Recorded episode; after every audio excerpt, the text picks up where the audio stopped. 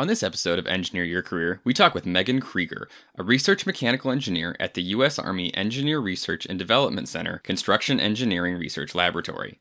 Megan works on pushing the boundaries of 3D printing through additive construction of buildings in varied terrain and environments. She has led projects to create complex concrete structures, including barracks and bridges, through 3D printing. Megan holds a bachelor's degree in mathematics and a master's degree in material science and engineering from Michigan Tech. Megan is passionate about her work, and as you'll hear, she wants everyone else to find their career passion too. Welcome, Megan, to EYC.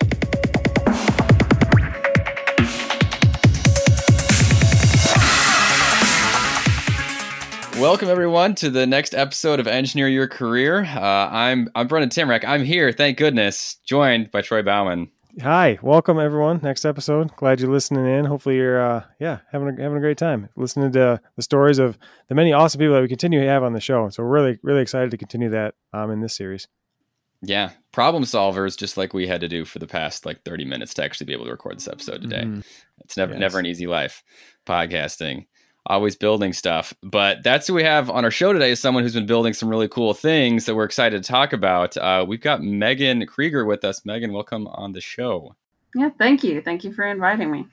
Yeah, we're really we're really excited to have you on. I've been uh, been wanting to have you on here for a little bit, and I'm glad we had the opportunity because we uh, Megan and I spent a little bit of time um, working on some stuff back in college, and I'm sure we'll, we'll we'll talk about that a little bit. But that's led you to some pretty awesome places. It has. It really grew from there, about my whole path. So it's it's really what started basically my entire figuring out what I wanted to do for a career. That's awesome. Well, I guess to try to transition into that, we might as well bring everyone up to speed. Um, can you can kind of give us your origin story, Megan? How'd you get to what you're doing today? So if we take if we go all the way back to say high school, you know, when you're in high school, you like different things. You don't really have a lot of experience with being in different fields. Um, so you go based on what you like. And I really liked math. I took all the math classes I possibly could in high school. I graduated a semester early in high school. Everyone said you should be an engineer. And I said, okay, that sounds interesting. Let's try being an engineer so I, I ended up going to Michigan Tech, which uh, was quite a ways away from home because I grew up in Montana. Um, and at Michigan Tech, the reason why I went, you know, as a kid, one, engineering, good, that's what I was going to do. And two, they had a ski hill on campus that you could snowboard on, and I really wanted to learn how to snowboard. And aside from that, Michigan Tech has a great program for all types of disciplines of engineers. So I went in to Michigan Tech as a mechanical engineer starting out. I didn't really know what I wanted to do. I thought maybe I would go into aerospace or something and was really kind of viewing undergrad as I was going to find my path. And I went through, did the first year as a mechanical engineer, and then I went for the summer to go work at a company that specialized in sinter metallurgy in Wisconsin. And so I um, I was actually working as a factory worker because it was a lot of money for working during the summer. It was something like $11 an hour plus extra for because I worked night shifts. And so I worked a really terrible job and it gave me perspective on how bad a working environment could be. So like uh, what we were doing was amazing. Like we were taking powder metals, turning them into car parts, but the conditions were like you were working in 105 degree factory settings for 12 hours straight with limited breaks and um, you're viewed kind of just as a grunt. And so i i ended up actually burning myself. I was reaching down to because i because part of the job that we were doing was to do inspection and quality for parts because that's part of the factory job. Um, and so we had these gloves on. We'd reach down, grab parts, inspect them, put them in, do some tensile tests on them. We'd do different other kinds of quality tests. Uh, and one day I reached down and grabbed a part, and my wrist touched the part next to it. And parts come out of the uh, the furnace at several, you know, at over a thousand degrees. Um, and so, uh, wow. honestly, my experience there, um, it it ended up pretty being, memorable. it was pretty memorable, and I remember the the engineers and the scientists that worked at the factory, they were like, well, we don't think theoretically, essentially, that you could have burnt yourself. You must not have been following protocol. And they pulled out these gloves out of a cabinet that no one had ever used before. Um, they were still like in the package, and they said, "These are what you're supposed to use. They go all the way up to your shoulders." I'm like, "Uh, no." Um, so it kind of they offered me back for an internship for basically a, me- a material science internship, and I didn't want to go back. I said, "I I was I I felt like a number, and I said I don't want to feel like a number anymore." Um, if engineers view people as numbers, then I have a problem with engineering. Uh, which, as we progress through the story, that's awfully ironic, uh, just because of where I am today. So I went back to school and said, Well, I know I love math. It's why I came in. I had uh, different professors tell me over time, like, you know, you can go into math and take a path down engineering if that's where you want to go or you can go into math and do a specific scientist type role. And so, being young, you know, I, I was like, okay, let's do math. Uh, and math, when you do it in college, is much different than math when you do it in high school. So, I kind of divide it into like, there's a practical level of mathematics that everyone should know. And then there's the step beyond that, which the people that really like math know. And then there's the step beyond that, which uh, you're unlikely to ever use again in your entire life. And so that's where you go when you get a math degree. You start questioning number systems. Can one plus one actually equal one, or can it equal yes. three? Prove that one plus one equals one. Um, uh-huh. You know, go through and do a geometrical proof as to why a squared plus b squared equals c squared. Like, um, and then well beyond that into you know, calculating volumes of very complicated objects and basically abstract algebra, uh, combinatorics. How many different combinations can you find for one specific thing? And then well beyond that. Um, and so I went down that path, and I've always had an interest in animals, which is an interesting thing. So I okay, so picture, you know, a 18, 19 year old 19 year old kid doesn't exactly know what they want to do. So they they lean back on what they know. They so I liked math, I liked animals, and I thought I liked statistics. And so I decided I was going to kind of at least start moving in the direction of uh, going into something like animal behavior.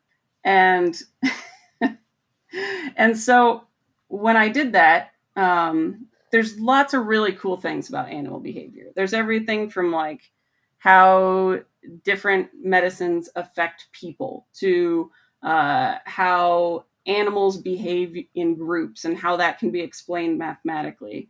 Uh, all the way to the DNA that pe- that people and animals have and how you can trace that and what you can predict from that. And I got really interested in animal behavior through a mammalogy course at Michigan Tech because the there were two professors that uh, they specialized in the wolf and moose relationship on Isle Royale, um, and so they go through and they would they would collect scat, so wolf poop and moose poop, and they would analyze how many different wolves were on the island as well as how many moose and and what the uh, basically the health of the island was.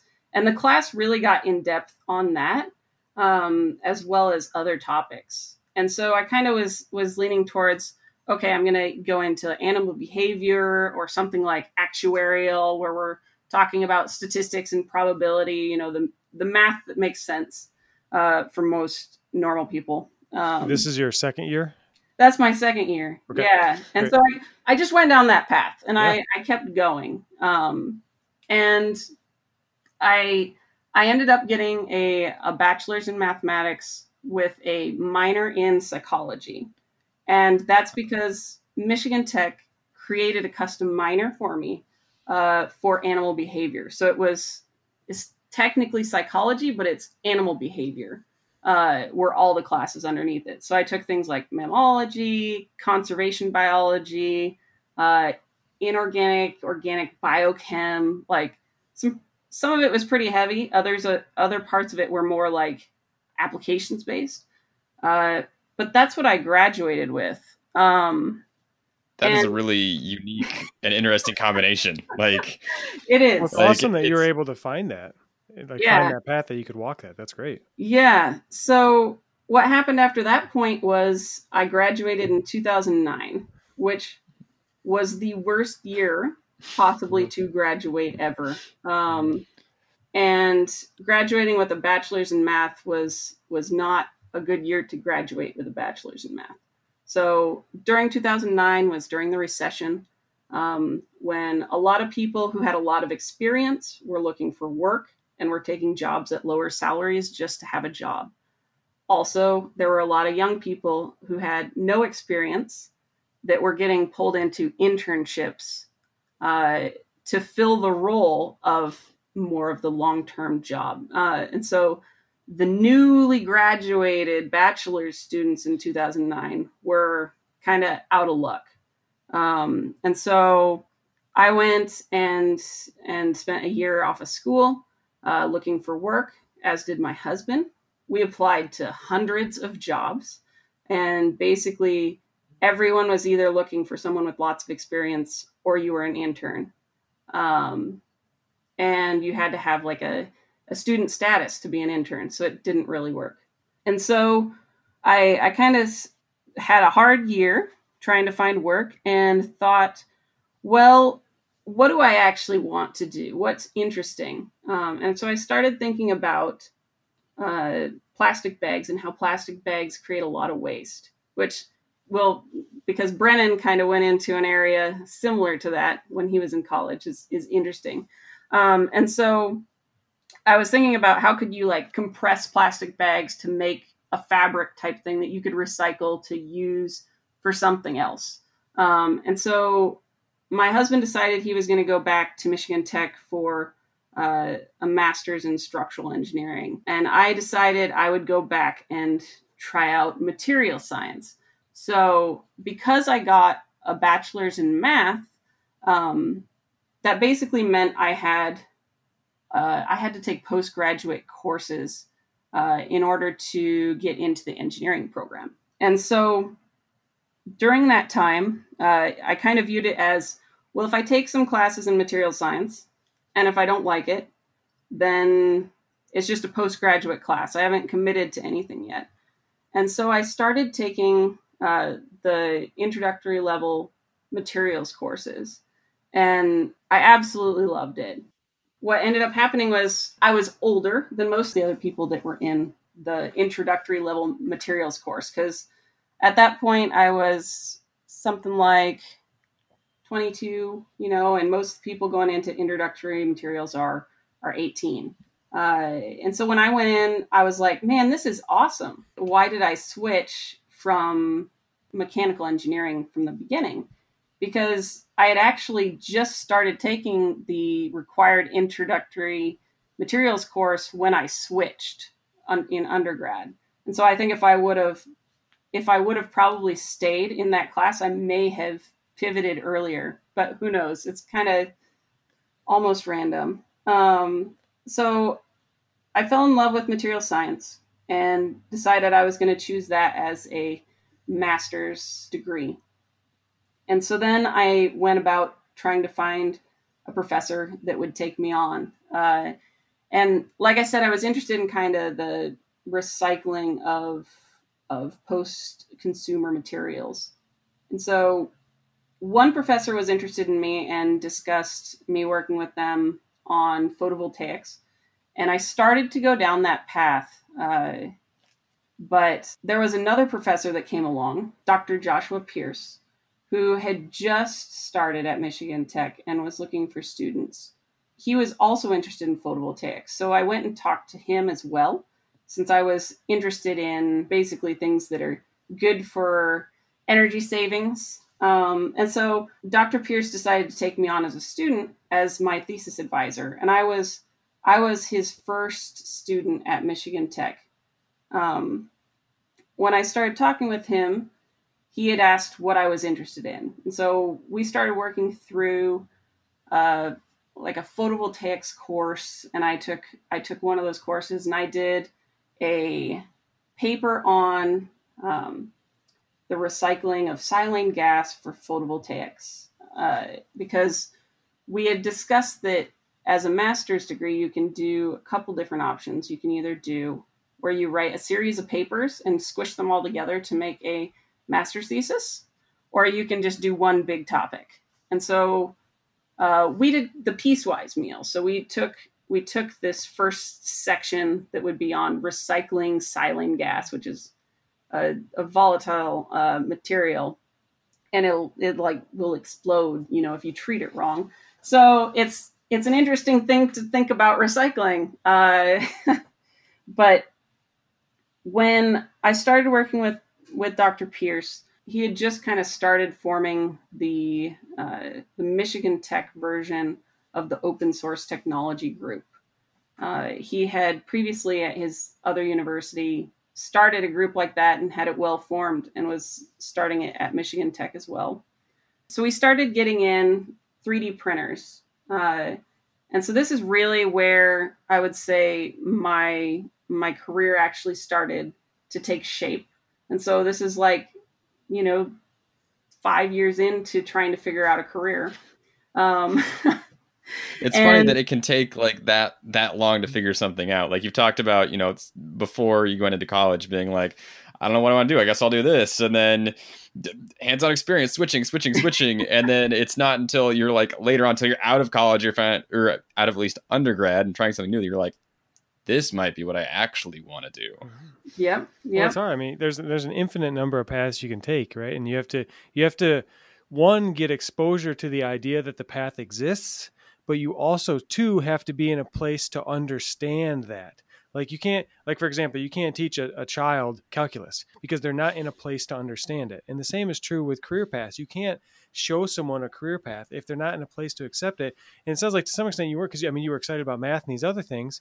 And so even I, you know, like your point about if you took the material science class at that point, would you have got excited about it? Who knows? You know, who knows if you would have been in a place to accept it and be excited about it. And so that's it's a it's a hard thing because you have to not only realize it's a possibility, but also be in a place to acknowledge its power and its its potential influence on you. But it sounds like that started to really take form here once you started looking at these 3D printers. Absolutely. So yeah, so so Dr. Pearce was all about 3D printing, um, and so they were trying to develop like uh, you know a 3D printer that could operate off of photovoltaics, uh, other things like that and um, he said, "I'm not. I honestly, I'm trying to remember how it how it ended up happening.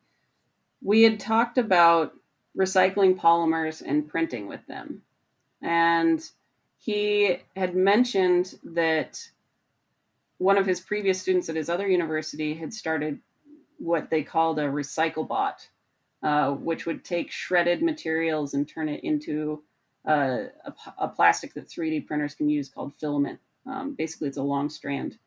And I started working towards that and wrote another paper about distributed recycling. And in this process, too, I decided to get a graduate certificate in sustainability, since that really was was the thing that tied a lot of this together. Um, and so I learned out how to do like life cycle analysis in school and be able to uh, assess how much carbon emissions, um, greenhouse gas, how much history something has associated with it.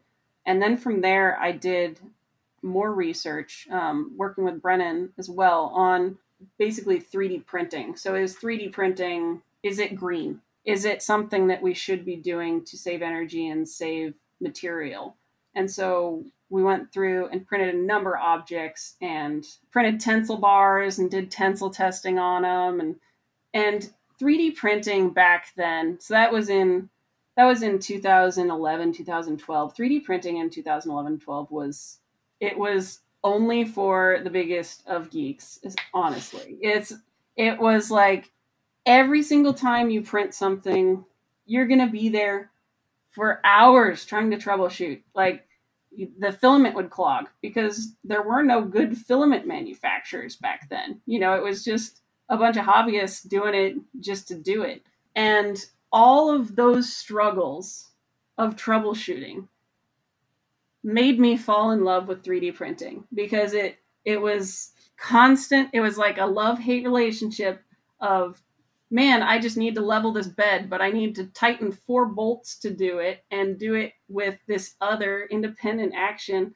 And you got to rig everything up so that it works just right for printing. And I learned so much about just how to fix things, how to troubleshoot, all of the different things that can go wrong. And that's some of the best career advice. Find the job where you love the struggle. Exactly. It's, I mean, if it's always good, how do you understand that it's always good? Yeah. Uh, it's never always good. Uh, there's always, I mean, there's always struggle in jobs, right? I mean, it's unavoidable for those industries. Yeah. So, like, yeah, that, I mean, that's great. When you when you realize you're in, you're doing something and getting paid for it, and it's hard, and you're enjoying it, like, boom, Golden. And you're learning a lot too. You know, yeah, like exactly. when stuff breaks, that's when you learn things. I think like, mm. uh, I mean, I, I, definitely remember being there in those times and it was very frustrating in a lot of ways, but you also felt like because it was new, uh, you're like creating content for things of like, we solve this problem, we can go share it somewhere because we learned something that like no one else knew at that time because it was all like it was all people kind of hacking stuff together. And I think in, in general and in any terms, like you know, if you're breaking stuff and learning and and the only person who's there to solve the problem is you, that can be a really awesome a really awesome experience, especially if you love it. If you don't love it, then then that might be the worst job for someone. But when you do, it's awesome.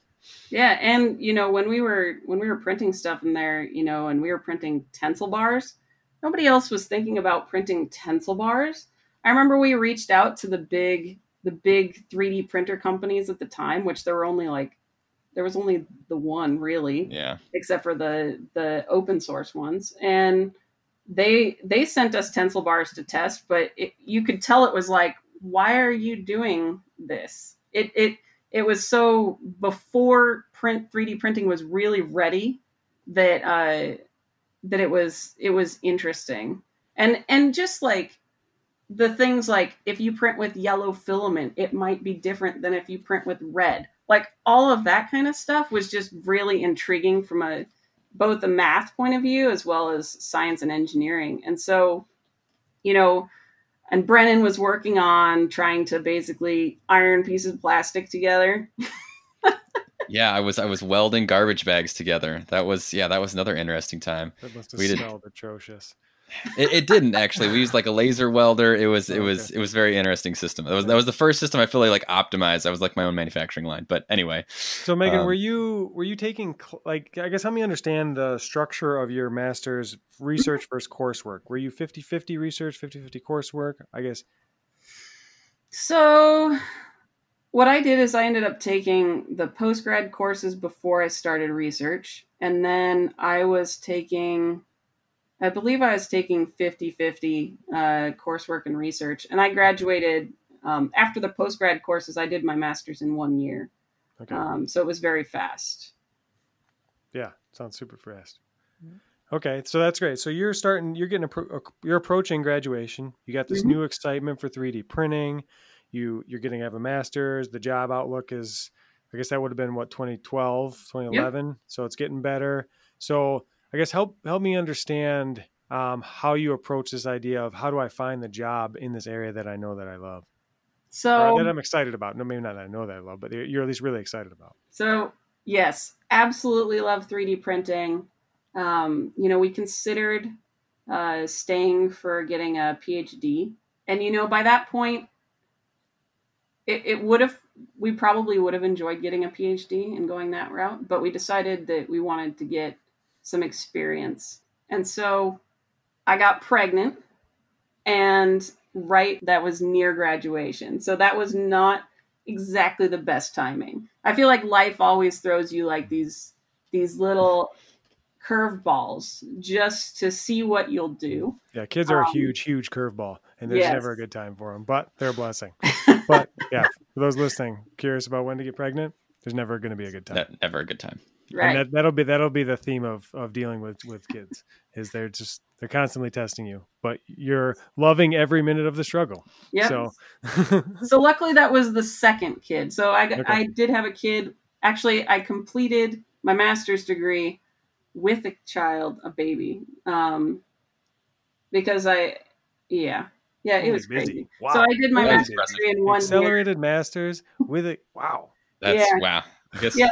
yeah. You So, just don't sleep, I guess, right? I mean, is that yeah, I mean, the Wow. most efficient time of my life, I guess. Uh, so, so second kid pregnant right before graduation. So that was I graduated in December uh, of 2012, and I was I was due in March of 2013. And I was thinking, there's no way I'm going to get a job because I'm going to have a baby in like three months. Uh, and so, honestly, I was like, my husband just needs to find a job. We'll figure out a job for me after we get over just the last part of pregnancy. And I went to a conference to present the work before graduation in, in about uh, November. And I went to a conference to present the distributed uh, manufacturing as well as the distributed recycling papers that I had put in my thesis. And there was a little job fair booth there. Uh, and I, I figured I'll just walk over there. I'll see what the job postings are. It was one where they usually have all the little flyers in the in a bunch of little compartments and you just pull them out and then you apply to them later. So I went there and I was like, okay, I'll grab I'll grab some things for my husband and I'll grab some things for myself if I see anything.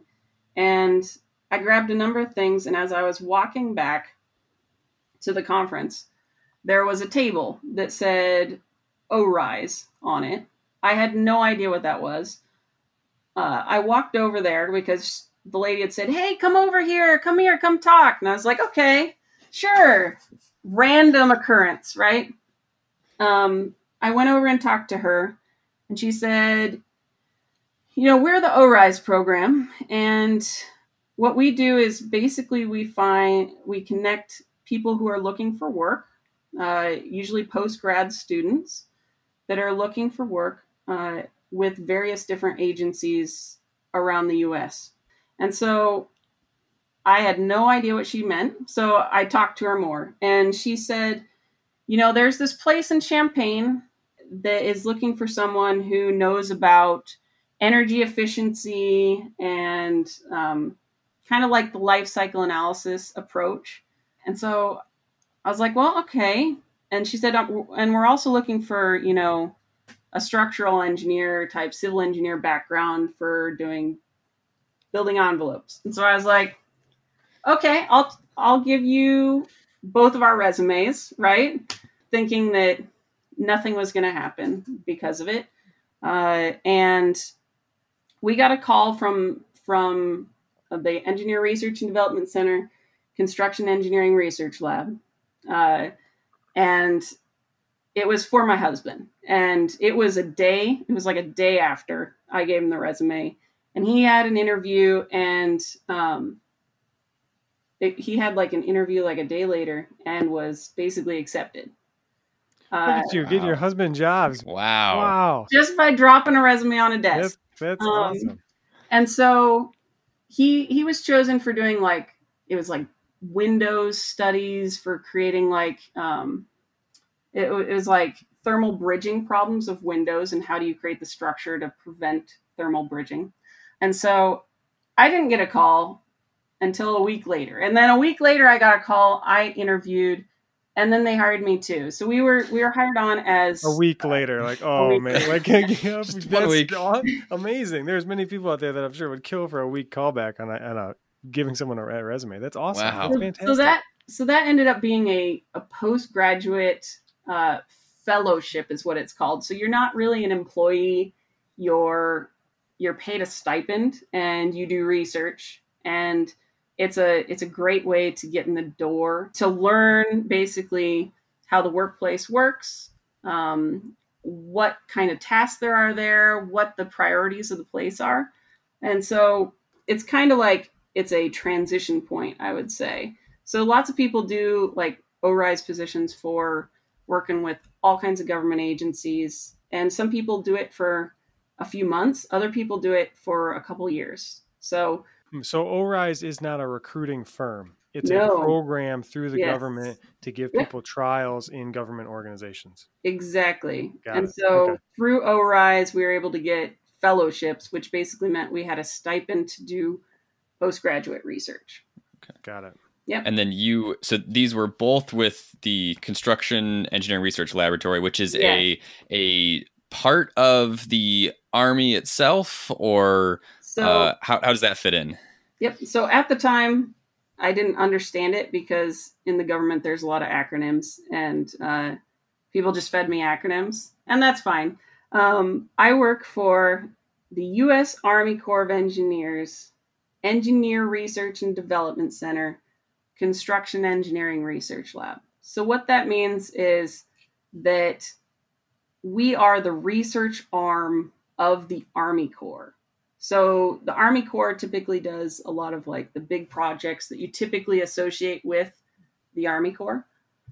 For the Engineering Research and Development Center, we do a lot of basic research as well as applied research, trying to dig in deep and, and solve the world's problems. So, you know, if you have for say disaster relief, if you want to find a better way to do disaster relief, that's something that we would work on. So, different kinds of buildings, different kinds of um, logistics type paths in order to accomplish some kind of goal. Um, and so, a lot of our projects end up dealing with the military as well as the as well as civil work. So, doing a lot of disaster relief and flood relief. So, I didn't know any of that when I graduated. Um, I was happy to have a job, you know, and then about so I, I worked there as a post grad for a little over a year before this 3D printing project came up. And uh, in my first year, I really I was trying to take kind of the Dr. Pearce view at at work. I was trying to say, we need 3D printers, guys. These are going to change the world. Like, let's buy some. Let's see what we can do. Let's let's create these little mock thermal bridge setups with 3D printing to be able to show people what we're talking about instead of just modeling it. Uh, and so I convinced some folks to buy 3D printers and started a 3D printing lab at uh, ERDC-CERL is what we call it. That's the acronym. You so they they weren't doing this, and you you were like, I want to do this. Let's do it. And they're like, All right, Megan, we we believe in you. Let's do it. Yes, they they Awesome. said, "You seem so passionate about this. Let's try it." And so, like a year into that, so I've got I've got a printer that I'm able to create little models with. Um, year into that, there's a a person who started a research program called the Automated Construction of Expeditionary Structures Program, and that was created by Dr. Mike Case, who is retired now, but when he started it, he thought, I need someone who knows 3D printing because the whole foundation of this program is 3D printing concrete. Good job. That's what the whole was. foundation of it. I like it. Um, I caught it. I caught it. and so I I had said, sure, I would love to do that. I want to do 3D printing. I never in my wildest dreams had imagined I would be 3D printing in concrete. But overall it, it ended up being quite ironic because my husband did concrete all throughout his master's degree. And so I'd constantly heard all the things about how to mix concrete and how to test concrete as well as my original path was down, you know, potentially a material science uh, realm, and so they hired me as a as a full time civilian employee to be a research mechanical engineer, despite the fact that I'm a materials engineer. And you've Um, gone back to back to where back to where you originally I went all the started all this. Back to mechanical. Oh, Okay. Yeah, Wow. so you can have a material science degree and be a mechanical engineer. That's that's how things work. Yeah, Um, one big theme of the podcast is that titles are horrible at describing Titles what anything are actually horrible. does. Even though they're the main thing people search when looking for jobs, they're really almost irrelevant. yeah so so now you know i started in this this 3d printing concrete program and i was a newly hired employee i was very very excited and so uh, Dr. Mike Case told me, said, treat this three year, four year program like a two year program. Try to get as much done as fast as you can. So I said, okay, let's do it. And I worked with a number of awesome people early on, like Bruce McAllister and Russ Northrup, and they they worked with me to build the first large scale printer at the facility. And so we just like we did the whole what's called RepRap type mentality is you just buy stuff and you put it together and you make it work. Um, and so we we even had like so we bought like a gantry crane frame and put it up there and put wheels on it, put like rack and pinion on it, and got some stepper motors. And they were doing a remodel on the building and they had some spare window frames. So we took some of that down and used that for like mounting our rack and pinion on the printer. Um, and so it was crazy. And we, we basically created an entire large scale printer over a couple months. and and what kind of dimensions are we talking like large scale we're, we're talking that's large scale in my head it's uh the, the the minimum bar of large scale. So it's like four foot by four foot by four foot okay. uh ish. And then we had to wait for like a concrete pump to show up to even start printing out of concrete. So we started designing the next printer immediately after that. Got some students in from u of i like jacob wagner. And um, we like we pulled everything together and desi- decided when we design these things, we're going to design them for large scale. Like most people look at like construction 3D printing like, oh, it's just a 3D printer that's big. I wanted to take it and say, I want something big. What does the 3D printer have to look like? And so we designed our printers fully around the idea of we're not going to have precision threaded rods and because you can't have that out in a uh, expeditionary setting out in the dirt and out in the sun. Like those things will just fail. I'm like if i had that much problems in a lab environment in grad school trying to get an extruder to go there's no way i'm going to take the same stuff and put it out in you know a dirty environment. It's just not going to happen.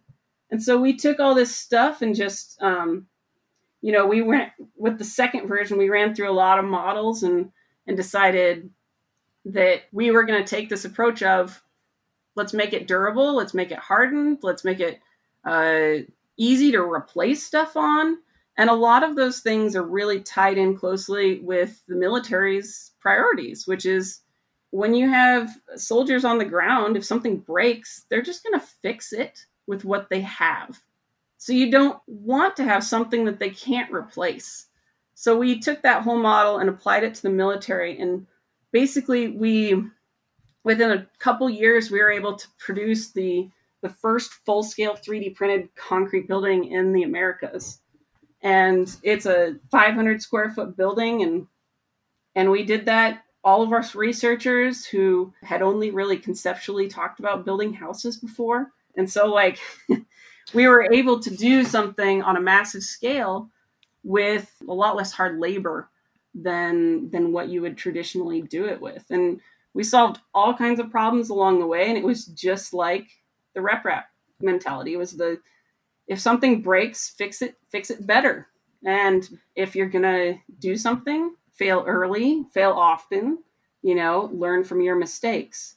And really that has been kind of the the whole concept of the that early project. And because of the role that I took through the many years of of accelerating this kind of technology now i'm a i'm a program manager for uh, additive construction. So 3d printing concrete and other materials.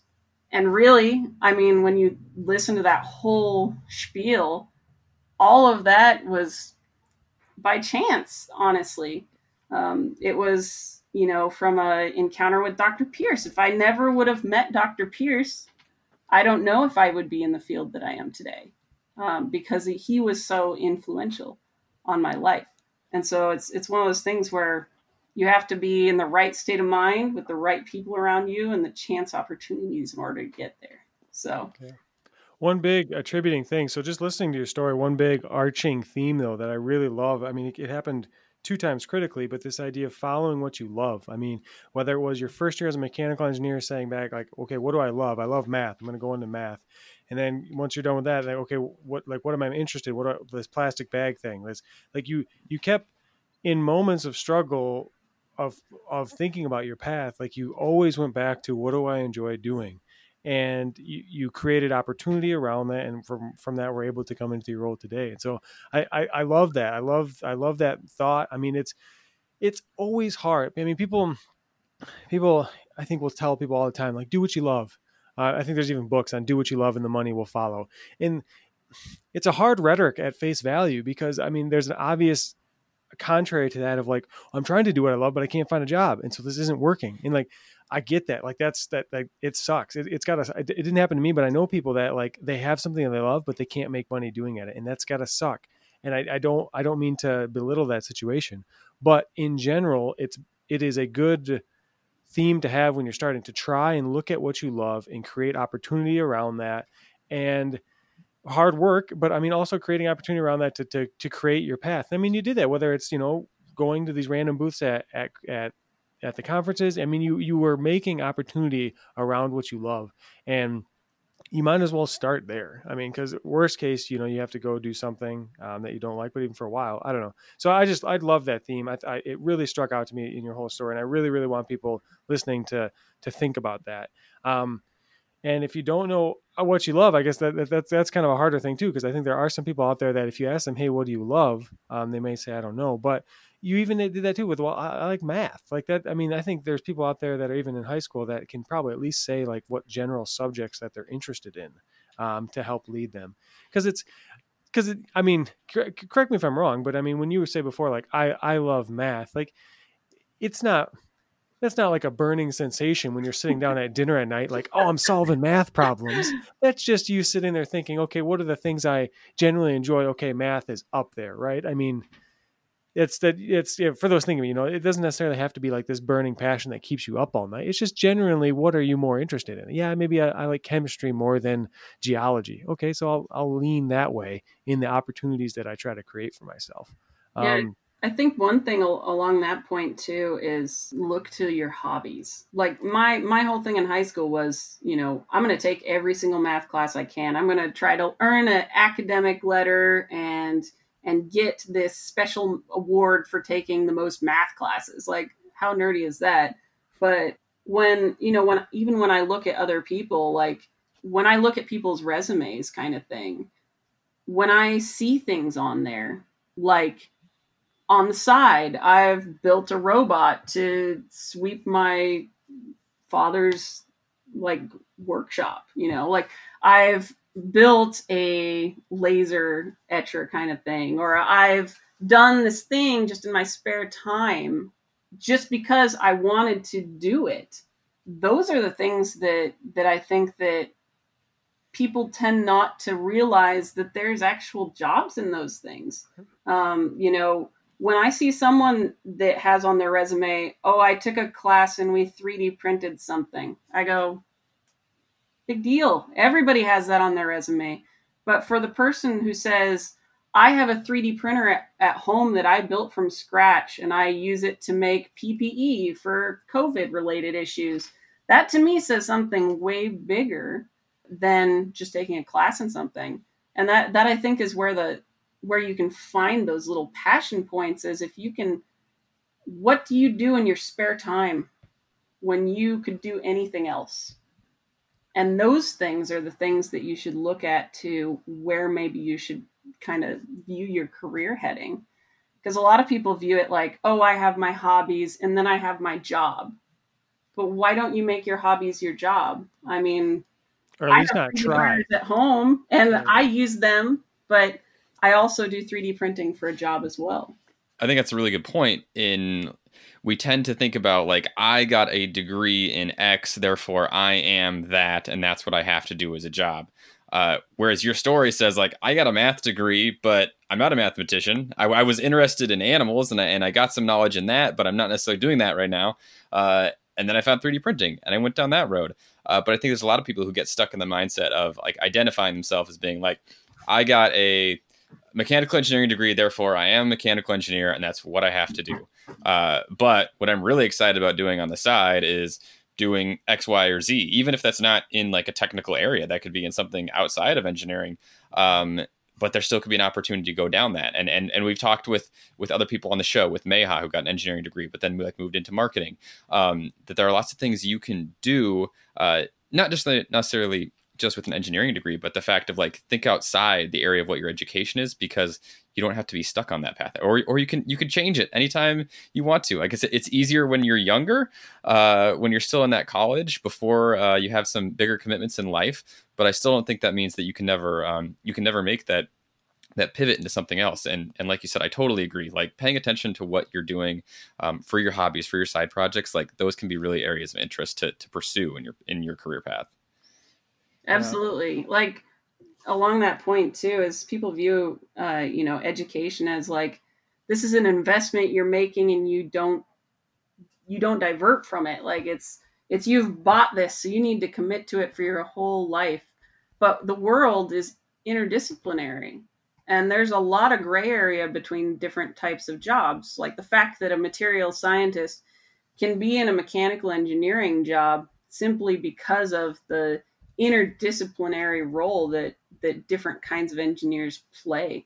And the education uh, you know that's really only the backbone to engineering. It's not it's not the meat of it. It's it's a lot of the classes that you take in undergrad and graduate school you'll never use again. And that's not something to say why do we have to take it? It's something that gives you that like foundational backbone so that if you go into a situation you're prepared for it so that you don't walk in and go, what's a differential equation? You know, that, oh, differential equations, let me pull that book out and re and, and refresh my memory, you know. Um, and I think a lot of people think that engineering is those classes that you take. And it it really isn't. Engineering is something entirely different, which is different in every single job that you would ever take you know it's it's being able to solve the problems of today using the solutions that you know and creating new ones. Yeah there's definitely a, uh, a disconnect. I mean yeah between ed- engineering education and, and, what you actually do in the field. And i think i mean yeah to some extent it's like to what how do you approach it? And i think i mean teaching critical thinking and we've talked about it. and for those listening that there's an episode Brennan and i did uh, after hours on getting your master's. That'd be one of interest for you if you're if you're thinking about what you gain from that and it, uh, more thinking along this path. But while we have you have your time megan i think what would be awesome for for me and for the listeners i think is to understand this idea of what a non-engineering bachelor's degree can give you um, in terms of these skills. And i really i'm more asking this from your current point of now that you are a program manager, you're you mean you're an engineer by all attributes in terms of your current work. Looking back and reflecting on what you got from your bachelor's degrees, like when you've looked at students who are getting a non-engineering bachelor's degree, I guess can you help me and the listeners understand when it where is that a good fit for a person? Like i guess how, giving maybe even just giving yourself advice when you were making the, the switch from mechanical to math. I, I, i'm just really curious as to your thoughts and reflections on that choice and any advice you'd give to people who are maybe thinking about doing a core sciences bachelor's degree as opposed to an engineering bachelor's degree when they have an interest in engineering. Yes i'd say that it it was a it was a decision that i think can go either way. Um, with getting a math degree I, I felt hesitation with just a bachelor's trying to go towards engineering. But when you're looking at getting a master's degree after you've had kind of the the mathematics degree, uh, people kind of expect that when you go to a master's degree, oh, you're just going to get that degree and then you're going to be done, or that you're going to go and get a master's and then a PhD and then stay there forever before you're done, you know. Um, it's when you have a core, like a, a math degree or a physics degree, and you go into engineering, you need to understand that there's more of the upfront uh, catch up than there is the behind trail. So a lot of people that view PhDs view it as, I'm going to be here for six years, you know, and eventually get my degree. Um, for people with those the math and physics, it's more of I'm going to be here for a semester or two before I start my degree. Um, and so it's kind of you can view that as a pivot point. So like if if you get into it and you say, "Oh, I don't know if I really like these classes," maybe you can change. But honestly, looking back, a lot of my decisions were made on, "I don't like this class. I'm not going to like this career." And I think that that while it has led me to where I am today, I think that's not a good mentality to have. I think it's even if you don't like the classes, it doesn't mean you're not going to like the field. And I think internships and anything that you can get in the summer or taking a year off just to try jobs, even if it's only for a semester, you know, I, I think that gives a lot of perspective too on whether you'll like a career path. Because when I switched from math to material science, it was different. So I, I'd say that I may have even had it easier going from math to material science than if, say, I would have done material science and then gone to a material science uh, master's degree. And the reason I say that is that I basically crammed every single class that was required for uh, prerequisites for material science and engineering with my master's degree courses. And so when I did that, it was just a continuous trail of material science related coursework semester after semester, you know. So uh, when you go and get a material science undergrad, as opposed to that, you would be going in and you'd take your couple material science courses here, couple maybe a year later, a few, you know, a year later, and it kind of gets sprinkled in to the engineering program. Whereas I kind of had like the material science boot camp, you know, here's everything you're going to need to know. Then here's the grad courses, and you're going to have to learn everything in basically a year and a half.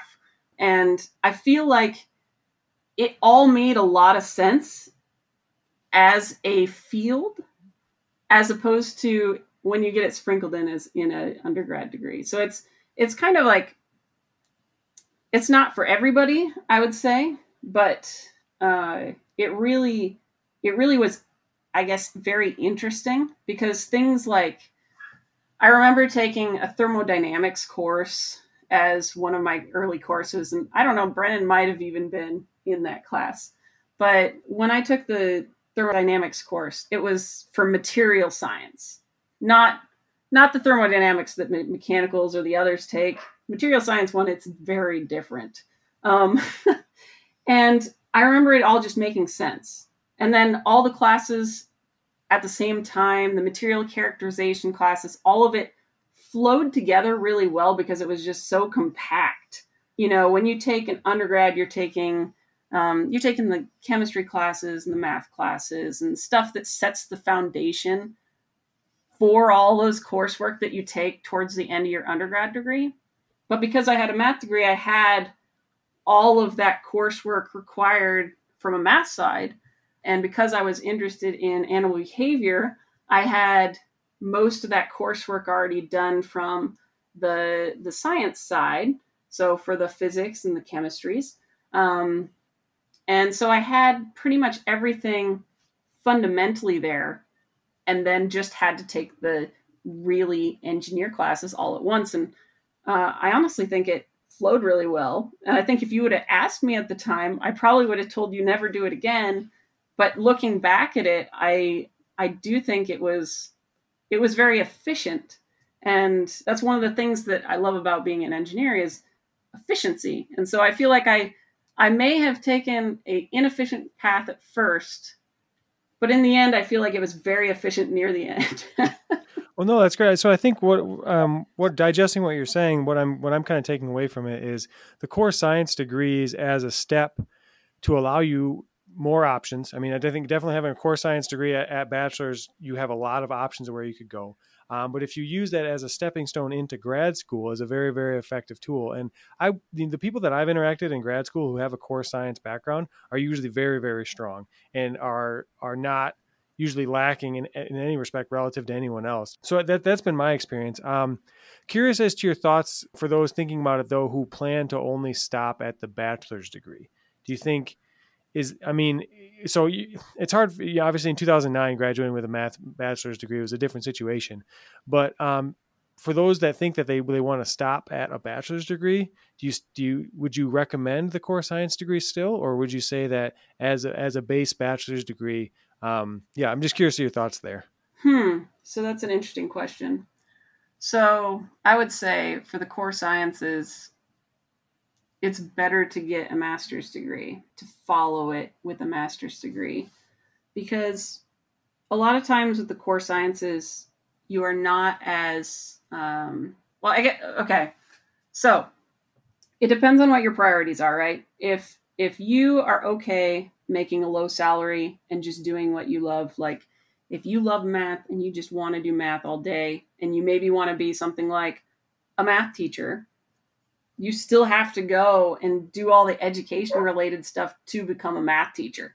Um, in order to do something like if you want to just be a, a statistician, they generally don't want people with bachelor's degrees for anything more than like an internship. Um, and so, what I've noticed is that in the field, even though I have a master's degree, there's a huge pull for a PhD. So people really want for research people with doctorates. And I imagine that if you have a bachelor's, that pull is even stronger. That it's like, it's almost like you're missing out on something. And so if you just have a math degree, getting a job as a mathematician is a thing, but I think it's it's going to set you back in life.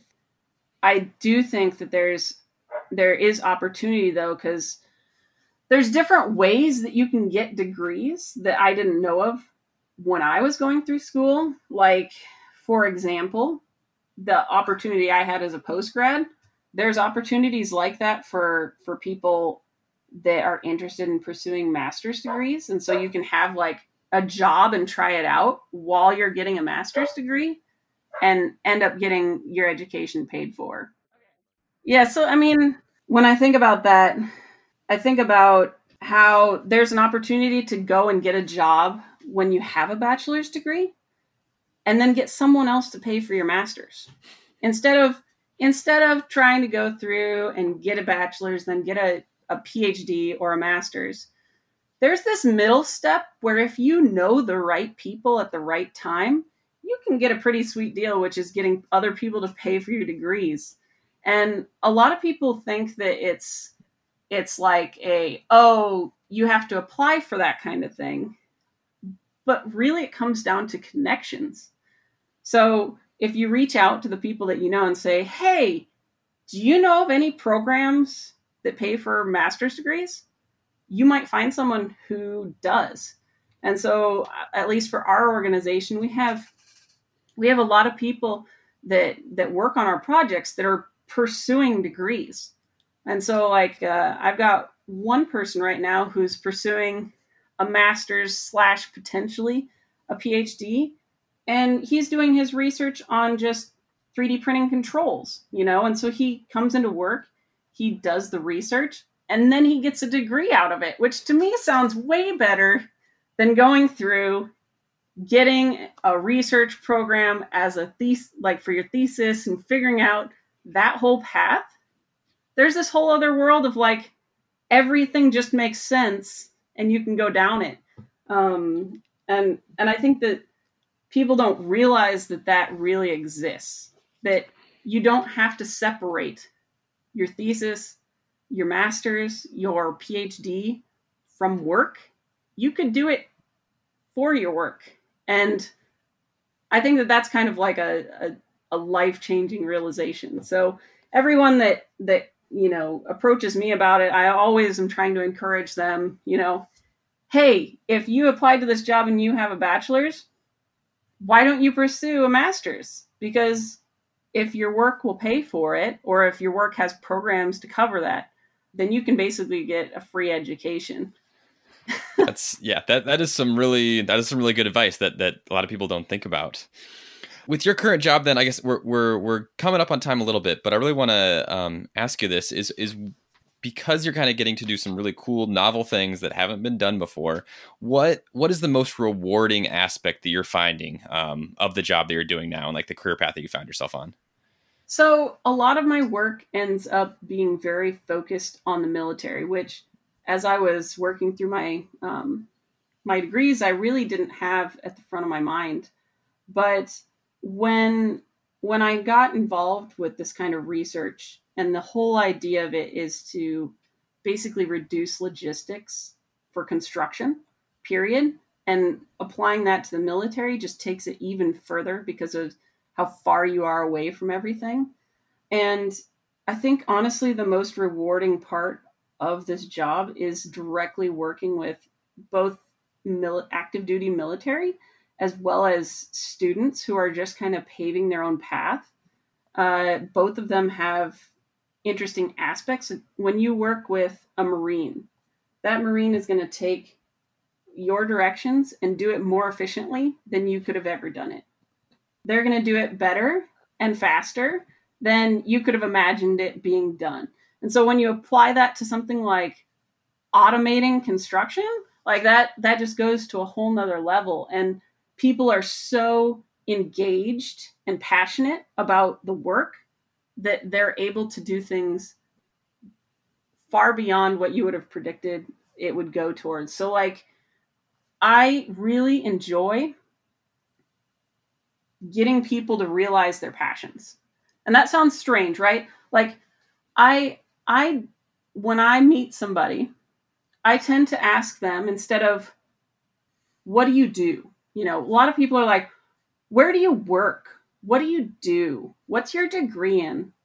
I don't care. I don't, that's not the first thing I think. The first thing I think is, what do you love? What do you want to do? If I was to ask you on this, like if, if I was to say, Brennan, what is the thing that you love to do more than everything else in the world?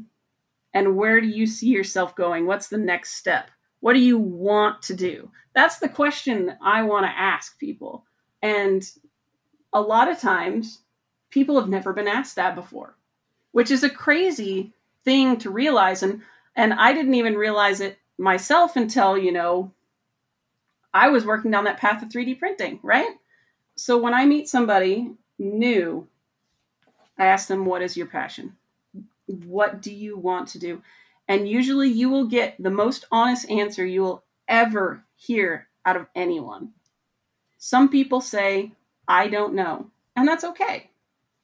Other people will say, you know, honestly, I don't really like doing materials.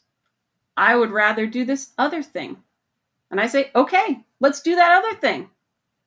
If you have a materials degree, it doesn't mean you need to do materials. It means you have the experience of being a materials person. It means you have that backbone. But that doesn't mean that you can't design printers or do some of these other things that you're interested in doing. And and I think because I'm able to take that all the way down to the students that haven't even gotten their degrees yet, I don't think they quite understand the gravity of that. Um, mm-hmm.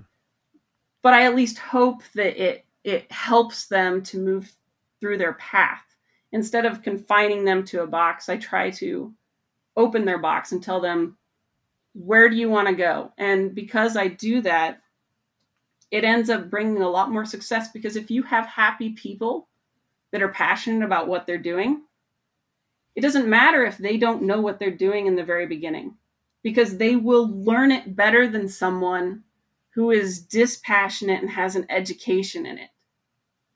Mm-hmm. And and that is honestly the thing that I love most about my job is being able to bring that out in people through research. Because what we do is research and development right? And if we have someone who's passionate about the material properties of concrete and how to make it flow that's what that's what i'll ask you to do. You will learn everything about it because you're passionate.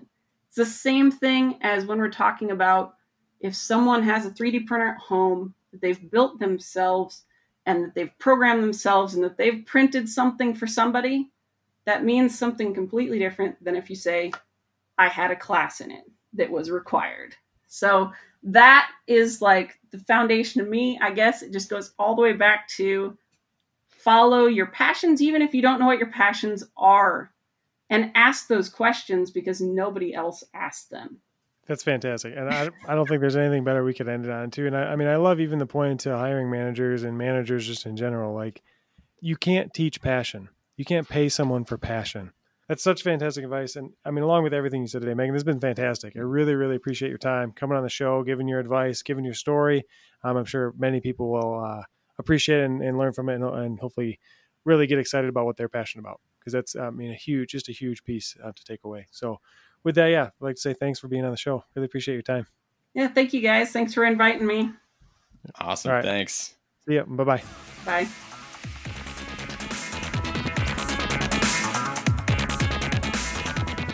Megan's story is way like deeper and more amazing than I thought. Uh, I, I knew Megan for a little bit in college. We overlapped for a few years doing some research stuff. Um, but there, there's so much here I didn't know, and and it's amazing to hear it. Like like she's she's followed such a unique path that has led her to a place where she really wants to be, and I think that's amazing.